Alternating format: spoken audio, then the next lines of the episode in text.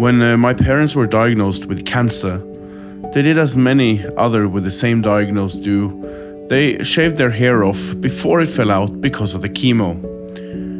Haircuts, of course, don't give us control over anything, really. But they can provide us with something just as important a sense of control. For my parents to be able to themselves choose when their hair would fall off or when they would remove it gave them a sense of ownership, a sense of control in a time when their body was responding to something uncontrollable. So the questions for my drasha today and for this Shabbat are why is it important for us to feel a sense of control and what could help us to achieve it? I'm Rabbi Michael Cohen, Rabbi for the Jewish communities in Bern and Biel in Switzerland. And our synagogues have been closed since October. And this is my way to get my Shabbat drasha out to you.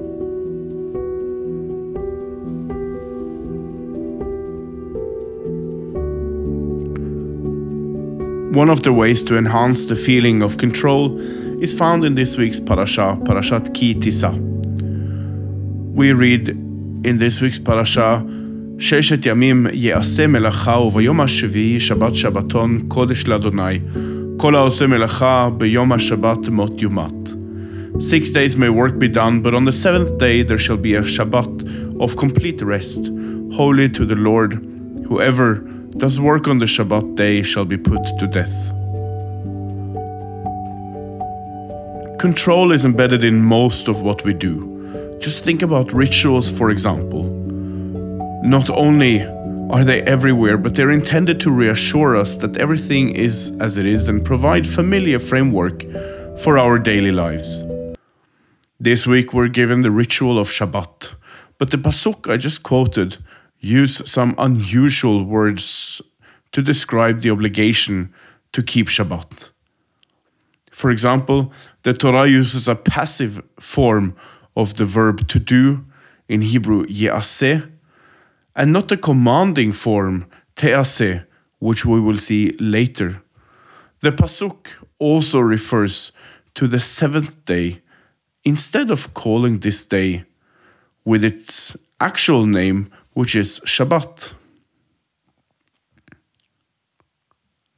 So, why do the Torah use the verb ye'aseh, not te'aseh?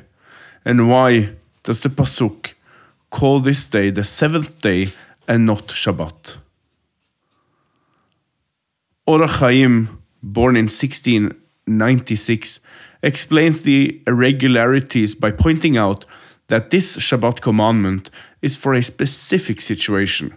Hashem is directing himself to a traveler in the desert that has lost the track of time. The traveler does not know which day it is, and our Pasuk tells him to count seven days and celebrate a Shabbat Shabbaton on the seventh day. A day which is actually unlikely is Shabbat for the rest of us, since it is simply the seventh day since he realized he no longer knew what day it was. A similar choosing of when our special days should be celebrated can be found in relation to Rosh Chodesh. We will postpone Rosh Chodesh in order to make sure that the first day of Rosh Hashanah does not fall on a Sunday. Wednesday, or Friday. First day Rosh Hashanah on any of these days would complicate our Shabbat observance because of the collision with Yom Kippur 10 days later. We therefore postpone the announcement of Rosh Chodesh and celebrate Rosh Hashanah on a sort of constructed day. We see that we have the authority and we are commanded to regulate our weeks and months. But to what purpose?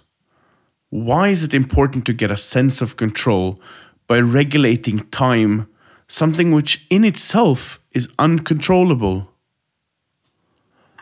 When we feel out of control, we experience a range of powerful and very uncomfortable emotions, including tension, feeling powerless, of being unable to do anything about it. In reality, we do not actually have to be in control of things all the time. What we really seek is a sense of control. This idea is reflected not only by my initial anecdotal story about the hair removal of cancer patients, but is also supported by the behavior of many Jewish concentration camp victims. They also frequently lost count of the days of the week and months of the year. Their solution was to look out for the full moon, which was a sign they had reached halfway in any given month. For each day, they would tie a knot in their clothing. Ten knots from the middle of a winter month would, for example, mean it is time for Hanukkah, which is celebrated the 25th of Kislev. In a time when Jews were stripped of control of their lives, Jewish ritual created ownership of their week it meant they had a sense of control of their month and the festivals and the days within it. Time could be controlled in a camp that had stripped them of any and every authority. Recently, researchers have documented just how essential a sense of control is for mind and body alike. Having a sense of control, for instance, has been consistently linked with physical health. People who feel in control of their lives report better health, fewer aches and pains, and faster recovery from illnesses than other people do. They also live longer.